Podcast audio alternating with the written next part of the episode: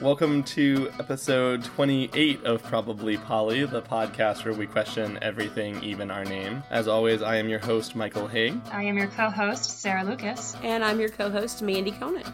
Sorry for this quick interruption, but during the editing process for this episode, we reached the full episode length mark while just covering the Survivor Pod updates. And honestly, we didn't cover them very fully. We did our best to abbreviate them already, and so we did not feel comfortable cutting them any further down. Since the content is very important to the community, we decided to make just the Survivor Pod update a standalone episode. Therefore, we will be releasing our episode on NRE next time. I do apologize for any inconvenience this may cause. I'm actually not super sure how much people rely on or expect the episodes to come out exactly as I have listed them from the previous week. Although I know at least one community member has reached out to me at some point and been like, I was looking forward to that episode, but they thought I was going to cut it entirely, not just bump it. So if that's really a problem and it upsets you, write in the comments. And if we feel like that's a problem for the community, we'll do even more to try and have that not happen in the future. Although I already try not to have that happen, of course.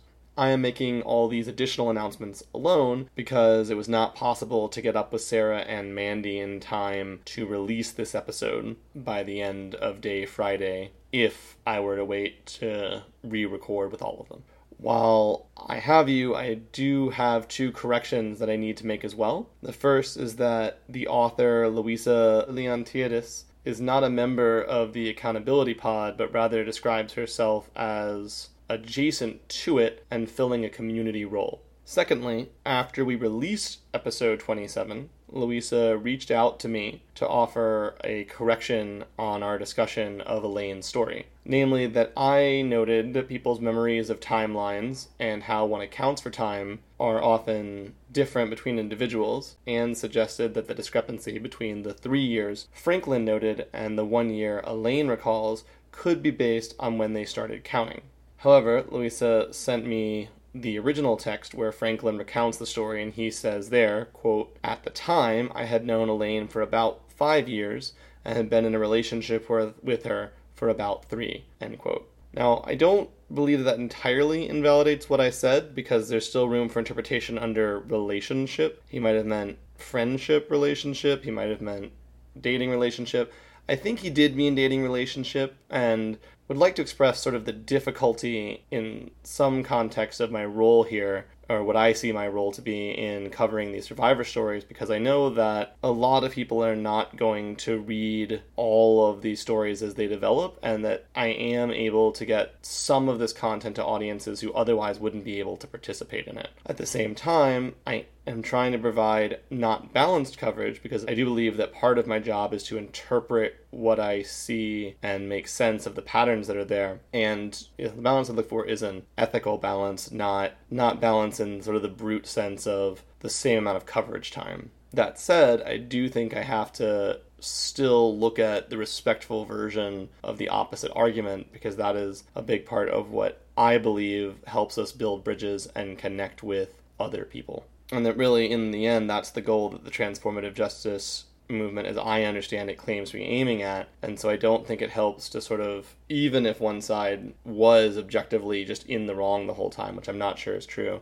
saying that's what's going on, I think it helps to look for places where these miscommunications may have happened. That said, a five year total time with a three year relationship note really pushes credulity to say that that could be misinterpreted from a one year relationship. All right, so those corrections made, I would like to thank Louisa for reaching out and invite anyone who finds that we have made a factual mistake on any of our episodes to let us know so that we can do our best to correct it. I especially ask you to keep that in mind as you begin to listen to this episode, which covers a huge range of articles and deals with very sensitive material that people actually lived and in which I can only hope I didn't make any additional mistakes in.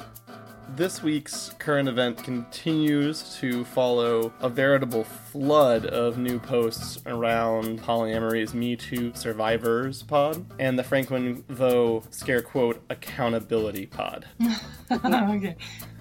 now, I'll get into more why the quote unquote for that, but the short version is pod is a word in transformative justice, and so far, every single person that has posted from his quote unquote pod has said they're not doing transformative justice work. Oh, I didn't So. I'm not sure how that catch works out, and we'll talk more about that later. But that's why I'm going to put quotes around accountability pod anytime I'm talking about that in this episode, because I don't want to say that it's an accountability pod if it's not happening in a transformative justice framework. I'm going to go ahead and get this out of the way. There's about nine links in this episode. They're all in the description. Yeah. If we mention an article, it's in the description. It has a little title that tells you what the articles are, so you can find the one you're looking for. Quick question. The Poly Me Too movement, is it just around this Franklin Veaux situation, or are there other situations that are being talked about? Or, like, Well, this this Survivor Pod named itself the Polyamory's Me Too Survivor Pod. uh, So like that that whole thing is its name. I, oh, I'm so about that, but presumably okay. you can still Me Too. Yeah, I'm, I'm sad that they like they they took that name for this story because I'm sure there are going to be more stories coming. There are always more stories, but yeah. Anyway, I don't think that stops anyone from using the hashtag no, it doesn't. in any sense, you know. And they didn't put the hashtag in front of it. They weren't like hashtag polyamory Me Too. It's polyamory space hashtag Me Too Survivor Pod. Okay. So, All right. you know, and if you remember the original article, the reason the name is like that is because they pointed out that oftentimes, I mean, there's lots of different definitions, but the most common definition for polyamory is ethical non monogamy. Yeah. Think of themselves as being ethical and therefore less harmful and more enlightened and more in the know about relationship things and other groups. And so the point of that title was to highlight, like, it happens here too. Mm-hmm. Okay, I see. That makes sense then. Okay. So I think that was I mean, that was in the original letter and the explanation in the original call out letter. So I think that's fine. I mean, at least I'm not against it. I'm not telling you you can't be, but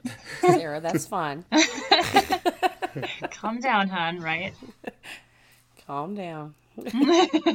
the approach that I'm going to use is we've covered a lot of the survivor pods material mm-hmm. and we continually ask the question when is the accountability pod going to post some information we can interact with? And to cover all of this like I said takes nine links. It is not my function or desire to summarize every article that's been put out because really if you have the bandwidth you should read as many of them as you can and get the information as an original source instead of secondarily. But we do this to start with the highlights and get you interested and help direct you towards the ones you might want to read the most of the different articles. So the way that I'm going to approach today is I'm going to look at the two articles from the accountability pod and then bring in rebuttals or statements from the other articles that cite these statements. Does that make sense? Mm-hmm. In chronological order, the first one that came out is from someone named Stan Hanks. Oh, Stan Hanks. I don't know anything about Stan Hanks, and from what I've seen, neither does anybody else.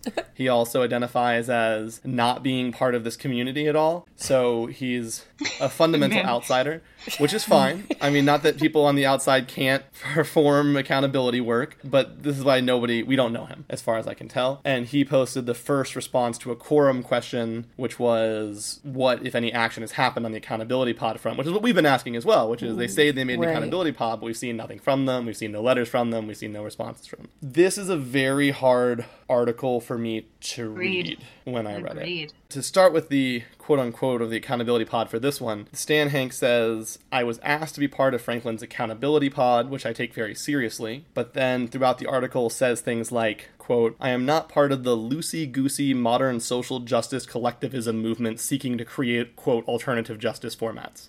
but pod is a word created by transformative justice. It only has meaning inside of the transformative justice concept, so you can't both identify as a member of an accountability pod and not participating in alternative justice. Yep. You could reject the process entirely, but you can't say that you're gonna participate but not be part of mm-hmm. it. Contradictory. That doesn't make any one. sense. Then he goes on to talk about how he's such a great member of the pod for particularly important things, and he lists his credentials. So one is he's independent, which he self-describes as basically meaning that he's not financially dependent on Franklin. Okay. Which is a big, huge point for the other side, where they keep saying, "Oh, well, well, this survivor's financially dependent on Eve, and this survivor's financially dependent on Eve." Like there's some type of Sure. somebody's telling them they have to do this, or they're not going to get paid, or something. Yeah. Right, right. This appears to be something that when we see the later articles makes sense. Like if I didn't read this until I'd read the later articles, but if I read this first, I'd be like, why is he pointing out his financial dependence or non-dependence? I don't understand the relevance of that to this process. But well, that'll make sense later. So then his second point is, quote, I know a fuck ton about governance, which Yeah, right. is very self-congratulatory And also very strange because then he immediately goes on to list his experience in the corporate world, which is not government nor governance, it's management. I was wondering about that. It's like, okay, wait, wait. Do you understand that the term governance then? Because it sounds like you have nothing to do with the way that the society governs uh, formally. Right. If you're running people, controlling people that you are in a hierarchical organization with, is not governance, it's management. But even if it were governance, it's been pointed out repeatedly that we're not using governmental processes. The entire point of this is to escape a governmental format. And exactly how much is a fuck ton?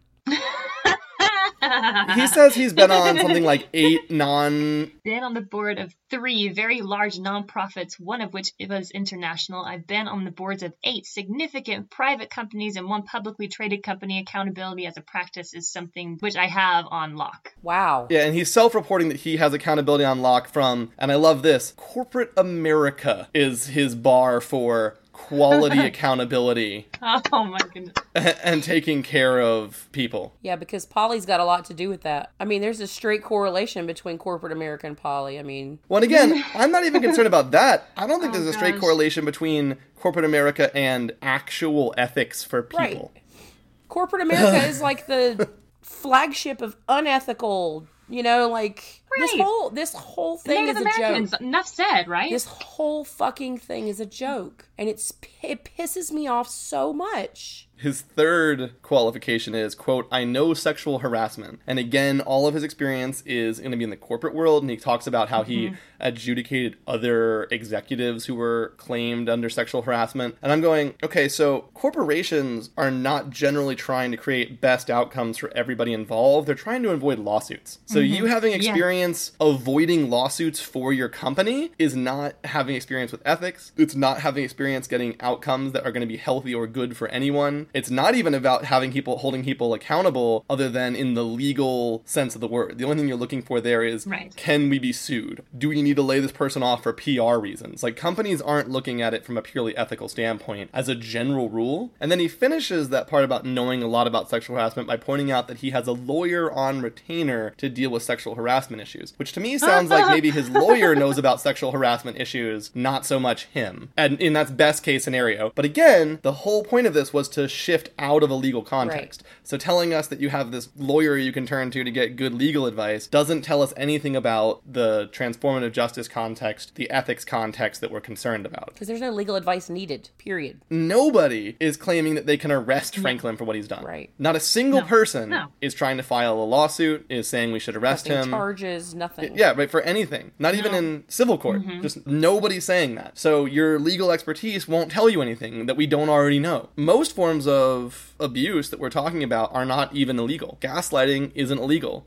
Yes. Insulting people into the point of verbal abuse isn't necessarily illegal. You're allowed to just sit on the street and Yep. tell people they're jerks. Calling people names or insulting them, as long as it doesn't cross a line you can prove into actual harassment, isn't illegal. But done systematically over a long time to a loved one is abuse. But there's no there's no law covering that. And it, that is something that uh, I am so angry that there's not laws to cover that because I've been the victim of that and there's nothing I can freaking do about it. But that being said, if there was a law about it, it would be so hard that like it would be a double edged sword. Anyone could claim it because it's so You you wouldn't want there to be a law about it is kind of the claim of transformative justice that when the government gets involved in your personal life it kind of destroys people. Right? The whole point of the transformative justice yeah okay yeah. alternative justice movement is the idea that the legal system should not and cannot effectively encapsulate the things that we need to be healthy, happy, ethical human beings inside of our own communities. I I don't think that Yeah, there should exactly. be a law against it because what kind of punishment are you talking about? I don't want to see a payment for this and I don't want to see someone go to jail for this. I want to see them be re-educated. I want to see the community Mm-hmm. socially censor them and basically say until we can see that you're not a threat to us, we want you to investigate how you can become less threatening. Those are the kind of responses we want, which are the kind of responses we're pushing for inside of transformative justice, not these punitive concepts. So I don't know what any of that has to do with what we're talking about.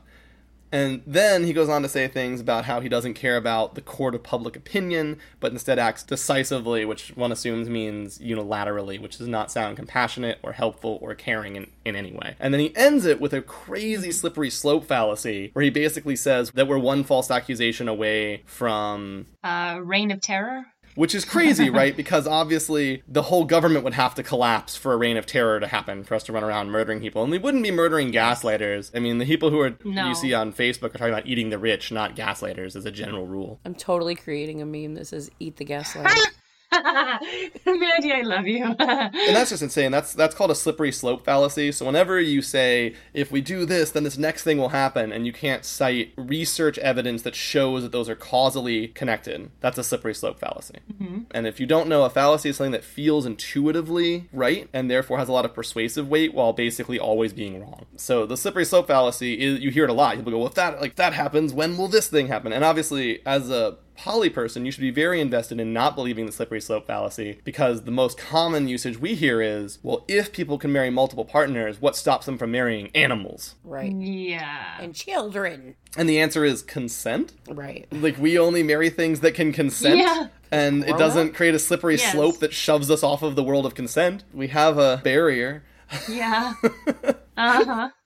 So you have to be able to prove that there is some evidence that in some country that legalized multi-person marriage, the next thing that happened was people were campaigning to marry dogs. And not only did that happen, but then it got adopted, right? Like you have to show that causal link. Doesn't look like from this that the quote accountability pod is participating at all. Basically, they didn't, Right. you know, respond mm-hmm. with compassion. They didn't respond with listening to both sides. They immediately went into a corner of claiming that the wrong party here is Franklin. They talk about how he used to have a perfect reputation as the nice guy, which is a hilarious thing to say. I almost feel mm-hmm. like they found whoever could say the most buzzwords that would make him sound evil to write this article for him Yeah. and then put it out. So I'm I almost wonder if it was put out by someone else, but nobody has come out to say it wasn't part of the Franklin Veaux quote accountability pod. So I guess it Oh. I almost think it thought it was like a spoof the first time I read it. It's it's so offensive So- and hyperbolic. yeah. Oh, and I posted a link earlier, and it's in the links as well. But one of the advisory members of the Survivor Pod, so they're not on the Survivor Pod, but they're an advisory member, posted an amazing Twitter feed. It's in the links. That's like all of the sort of snark and outrage that I would love to do, but they already did it and they did it well, and we don't have time to do it. So just go check that link for Ida A I D A. Ida is that how you say that? Ada. Ada, Maybe. maybe. I don't know. I don't know. It's A I D A, so either Ada or Ida. I don't. I don't know. Mandalay. And so I'm so sorry I said your name wrong. All right. The second thing that they've posted, and this is something that has got much more reasonable interaction, is that Dr. Elisabeth Sheff, who is famous in our community for producing research about polyamorous families, primarily in the form of the book The Polyamorists Next Door, and then later the book Stories from the Polycule. So then again, I'm going to include Sheff's response in in the air quote accountability pod zone, and for these two quotes. So she says, "quote For several months now, I have been a member of Franklin Veaux's accountability pod." End quote. And then separately, quote It is important to note that I am not placing this analysis in a restorative justice framework. End quote So what is the point? super confusing because if you're in an accountability mm-hmm. pod, then all of your work is in a restorative justice framework. If you are taking this work seriously, because she says she's not familiar with it, you go out, you research this. I mean, this is a professional researcher or a self described professional researcher,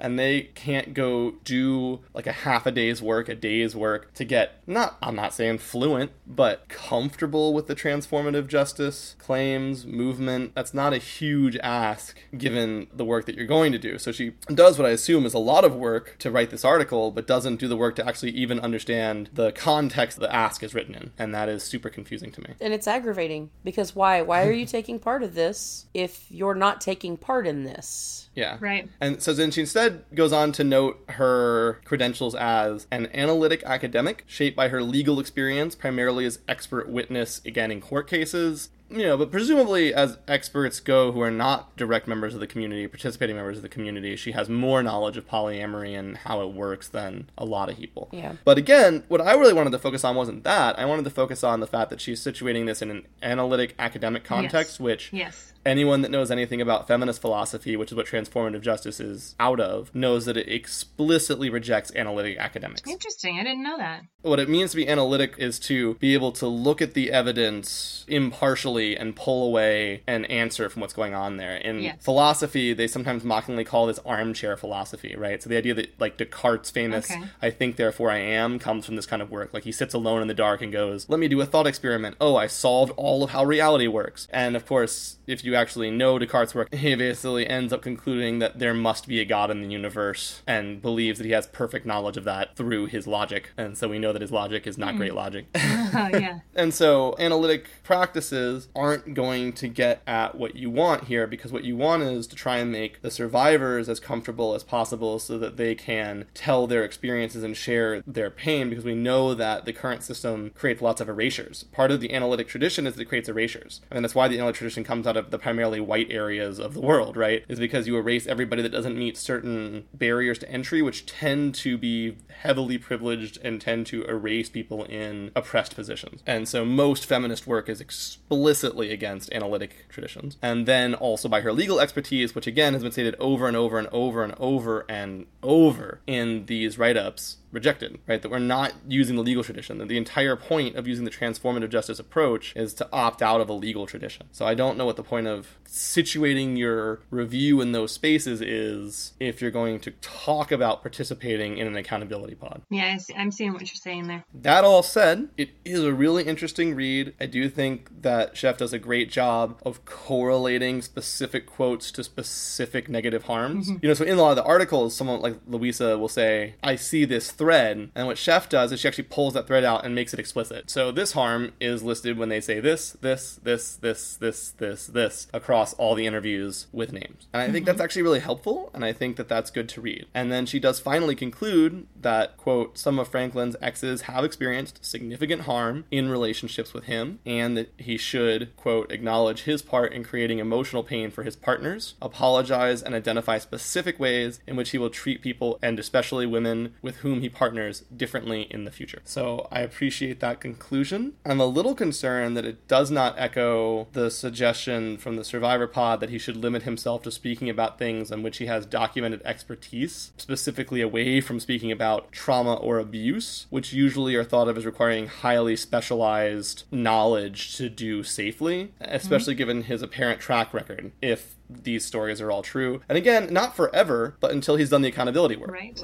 You'll notice that Reid Mihalko in his own post talks about how he's just now being reintegrated into the community again to start teaching again. So the transformative justice model doesn't say never come back and teach these things. Just get your shit straight. It says do your accountability work and then come back and be reintegrated once you have understood and integrated these new lessons. Mm-hmm. I am concerned that there's no call not to participate in this kind of work until the accountability work is finished. Yeah. That seems like something you would also add if you've concluded that he's harmful, then you wouldn't want him teaching on trauma, presumably, mm-hmm. until he's learned not to be harmful. I don't know why that got left out. Do we know if he is? What, teaching? Yeah. I don't know what he's signed up for. I don't know if any conferences have removed. But I mean, he may be personally not doing anything right now while this is going on without other people saying you shouldn't do it. You know what I mean? Well, he may be, but this is her recommendation section. He may Right. also be thinking about what's going on and really paying attention to people's pain, but she recommended to do that as well. Right. So she just failed to recommend that. Right, I just wanted to point that out that that was in the list of recommendations. I thought they were good recommendations, except what I would consider a glaring oversight, given again the specific calls of the survivors, who, if the harms are correct, you would think is a problem. And uh, with her being a presenter, she Yeah. presents and teaches and speaks and writes books. You know, like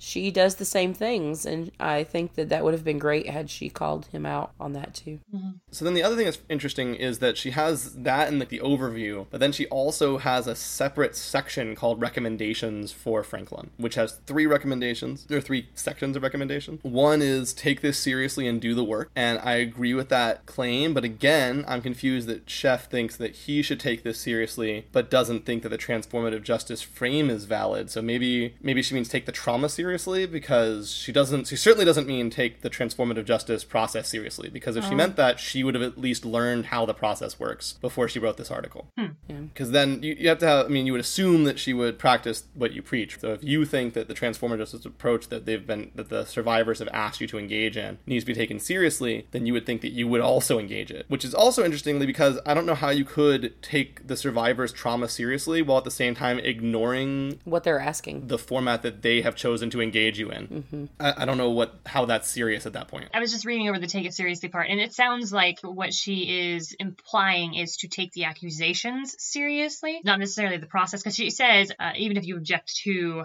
the process, that the accusations should be taken seriously. Essentially, is what I'm I'm reading in her little section here. I think that is referencing his concern that he's being persecuted by Eve Okay, I see. because she says set those aside, right, and listen to what they're saying. So if you listen to what they're saying, I don't know how you can listen to what they're saying and ignore What the asking. format they're asking for your help in. Yeah. Yeah, So if they say, please participate in this format, this is what we need as the people who've been traumatized. Point. And you go, well, I'm going to help you, but not the way you wanted. Right. Like, No, that's yeah. condescending. That's not helpful. Oh, Oh yeah, okay. I didn't even think about it like that. So I don't know how you can take this seriously and just ignore the requests of all the people whose trauma you're ser- taking seriously. Mm-hmm. To me, those are mutually exclusive. I see what you're saying. Yeah. And then this one is the really, really, really bizarre one that I don't know why it's there. This is in the section for recommendations to Franklin This is the third in one. an article yeah in the, the third one. In an article called sociological analysis of three Veaux survivor narratives. So presumably these should be recommendations that come out of this narrative analysis. Mm-hmm. Right.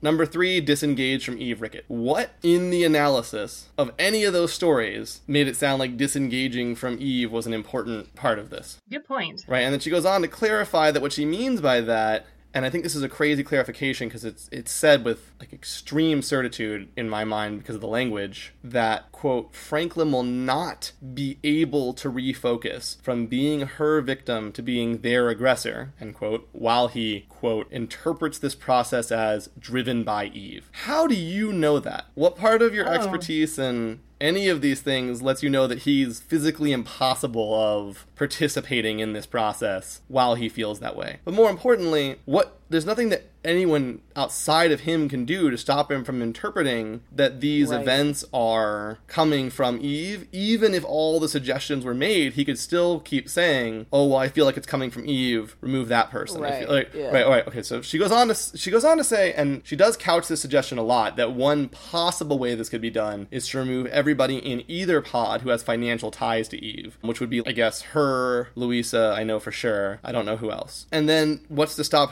Franklin from still feeling like everybody in this is out to get him because of Eve. I get very aggravated about the whole money issue. It's like his group is saying that if any of these survivors are financially tied to Eve, it's not possible that, you know, they could have been abused as well. One has absolutely nothing to do with the other. I get where they're coming from, where they feel like it's being used as a leverage, but every time they say it, to me, it's telling those survivors that their trauma can't be true because they're financially linked to Eve. To be fair, at least to Sheff, Sheff only calls for removers from the pod, not from the survivor group, via financial links to Eve. Although, my question would be once that was done, what would stop Franklin from going, well, all those people that are survivors, well, they're also linked to Eve. Right. Like, that's my whole point is that, you know, the, we said the, what was the line from the last episode? Take a step towards the middle, says the unreasonable man, and then he takes a step mm-hmm. back. So he's saying, like, let's meet in the middle where you cut all these people out of your pod that I don't like. Yeah. And then what's to stop him from doing that again and again and again until there's nothing left of the framework? Right. And just saying, I can't participate. I don't see a problem with having somebody in the support group that's financially linked to her. And again, that's a legal construct, right? So in our legal system, that's a considered incomparable conflict of interest. Right. Mm. Which, if it were in a legal context where there was something significant and financial to gain, we were talking about Franklin risking going to jail or some other horrible outcome, I understand the extra layer of concern, right? But Right. the, But we're not looking at that. Right. The point of the criminal system and the civil system is basically to have the minimum number of false positives. That false positives are seen as way worse than false negatives. Right. But we're looking to help everyone in the community be healthier. Hmm. So here, even if there is a false negative, who cares, right? So the original guy was like, "Oh, this will destroy a good man." It won't. It'll ha- like worst case scenario, a person who speaks on trauma and abuse will get a lot of education on trauma and abuse and get better at his job Yeah. Mm-hmm. worst case scenario if he participates in the process. That's what's so f- super confusing about their absolute terror that he might have to participate in learning about the things that he's teaching about anyway. Like, Yeah, like the only it,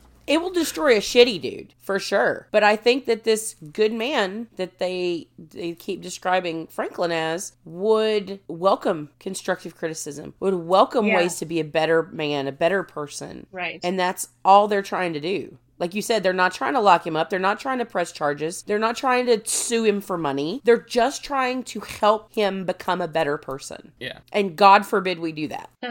No, right. But so basically, the entire point of pursuing a transformative justice framework is that you trade the possibility of any legal actions out to be in a space for the survivors that feels safe, comfortable, inviting, protected, and allows them to effect change on the world that will help them and others not go through the same trauma. Mm-hmm. Right. Is the goal. So you are asking survivors to remove people that they feel comfortable with and trust That they trust and who support them. to Yeah. Accommodate the Legal system. yeah the legal system, but I was gonna say to accommodate the needs of the accused abuser. Mm-hmm. Right. And the whole problem with the way the legal system the legal system treats survivors is it re-traumatizes them over and over by subjecting them to the needs of the accused abuser. Right. Witnessing. Right. The entire yeah. point of opting out of that system is to avoid that possibility. Right. So for you to immediately go, well, I want you to take Franklin's needs into account is, you know, it's a very confusing request. And again, I don't understand how it belongs in the analysis of suggestions for Franklin based on the survivor stories because none of that was covered in the survivor stories. Like, I feel like at least it should be in a separate section where Sheff says, based on my experience with Franklin, here are some additional suggestions that are not part of my, you know, sociological analysis Right. that this entire article is based on. Yeah. So then also, if there was abuse to Franklin, if he feels abused by Eve, then the transformative justice model, what he would do is he would assemble his own survivor pod, and that would then result in Eve also having accountability pod, and those two processes could happen simultaneously. Right. So if you feel that you're abused, then by all means you should be creating a survivor pod for yourself because that's important. Hmm. If there is evidence that you also abused people, you also need to do the accountability work not to abuse people. Right. Seems logical, right? I mean, seems like something that somebody who's interested in becoming, you know, a better person all the time would be interested in doing. But this accountability process is not the forum to air your needs to the survivors. Yeah. Like those things need to be in separate spaces. So here's the other logical fallacy I was going to note. So the other logical fallacy is the you too fallacy, which the fallacies are some a lot of the fallacies are named in Latin. So it's the tu quoque fallacy, which means you as well or you too. And it's basically to say the logic that Franklin doesn't have to do accountability work because Eve may have to do accountability work is an absolute logical fallacy. Yeah. yep. At best, they Mm-hmm. both need to do accountability work to resolve some issues. Right. And it's not surprising that Franklin thinks Eve is abusive. It's often very true that if one partner is abusive, the other partner picks up abusive behaviors in response. And I'm not saying that justifies those abusive behaviors either, because of course I believe in a causal universe, and the survivors are all saying Franklin didn't know what he was doing. So I think you have a person who accidentally is harmful to people around him, and the people respond by creating their own harms because they're traumatized. Yeah. And so it's probably not bad for them both to do accountability work and try and clear out that trauma that they absorbed so that it doesn't carry on to the next generation of partners or kids or whatever other relationships they have going on. But in his accountability process is not the place to tell the survivors what they need to do. And that was explicitly stated to them, as I understand it, from the survivor pod. And so it's strange that one of the first public posts from their group is making those kinds of asks. The whole thing is ridiculous. Now, I read all the responses that the Survivor Pod has posted to those articles thus far, and that's part of what I was in my mind when I was making that response. So, if you read their responses, which please go read their original responses, you'll see similar strains of logic. And some of them are because we're talking the same language, and some of them are because I read them first, and I don't necessarily remember all the citations that I should give. But a lot of what I just said was dependent upon reading those sources, so please go read those sources and give them credit. Mm-hmm. And so Louisa wrote a response, two responses, one of which is about all the ways she has messed up in his learning, where she's basically holding herself accountable for the mistakes she's made so far and sort of sharing them with everybody so we can understand what she has and hasn't necessarily sees as herself doing well. Then she has a completely separate response that is directly a response to Sheff's critiques of her, where she says, Well, here's why I don't think this is a problem or why, I, you know, why I did things the way I did. Yeah. Also, Samantha Manewitz wrote a response that explains why, from a like a trauma perspective, the survivors shouldn't be subjected to this kind of responses. Go read those. Read the, the Twitter posts. They're all in the links. Please read the originals. We are not journalists. All right. That's it for today's episode. Since we did not expect this to be two separate episodes, we did not record a separate outro for this part of the show. Therefore, I am doing this alone as well. It's only a few hours before the episode will go live, and so that was my only choice. I do hope that you enjoyed this episode and you understand why keeping our eyes on these events as they unfold is so important. However, we do realize that this is not the primary focus of our podcast and want to assure you that for at least the next two episodes, we have already recorded them and they focus on more traditional topic material. So, barring any short corrections or cataclysmic reveals, we should be returning to our regularly scheduled program for the next four to six weeks. Next time, we will cover New Relationship Energy, often abbreviated as NRE, and the week following, we will release the episode on Blame, which we recently recorded at Atlanta Poly Weekend, abbreviated APW, this year. I also want to say a special thank you from the bottom of my heart to all the fans who came out last week and to say how wonderful it was to meet you all in person. To everyone else, I hope you all have a great week and goodbye.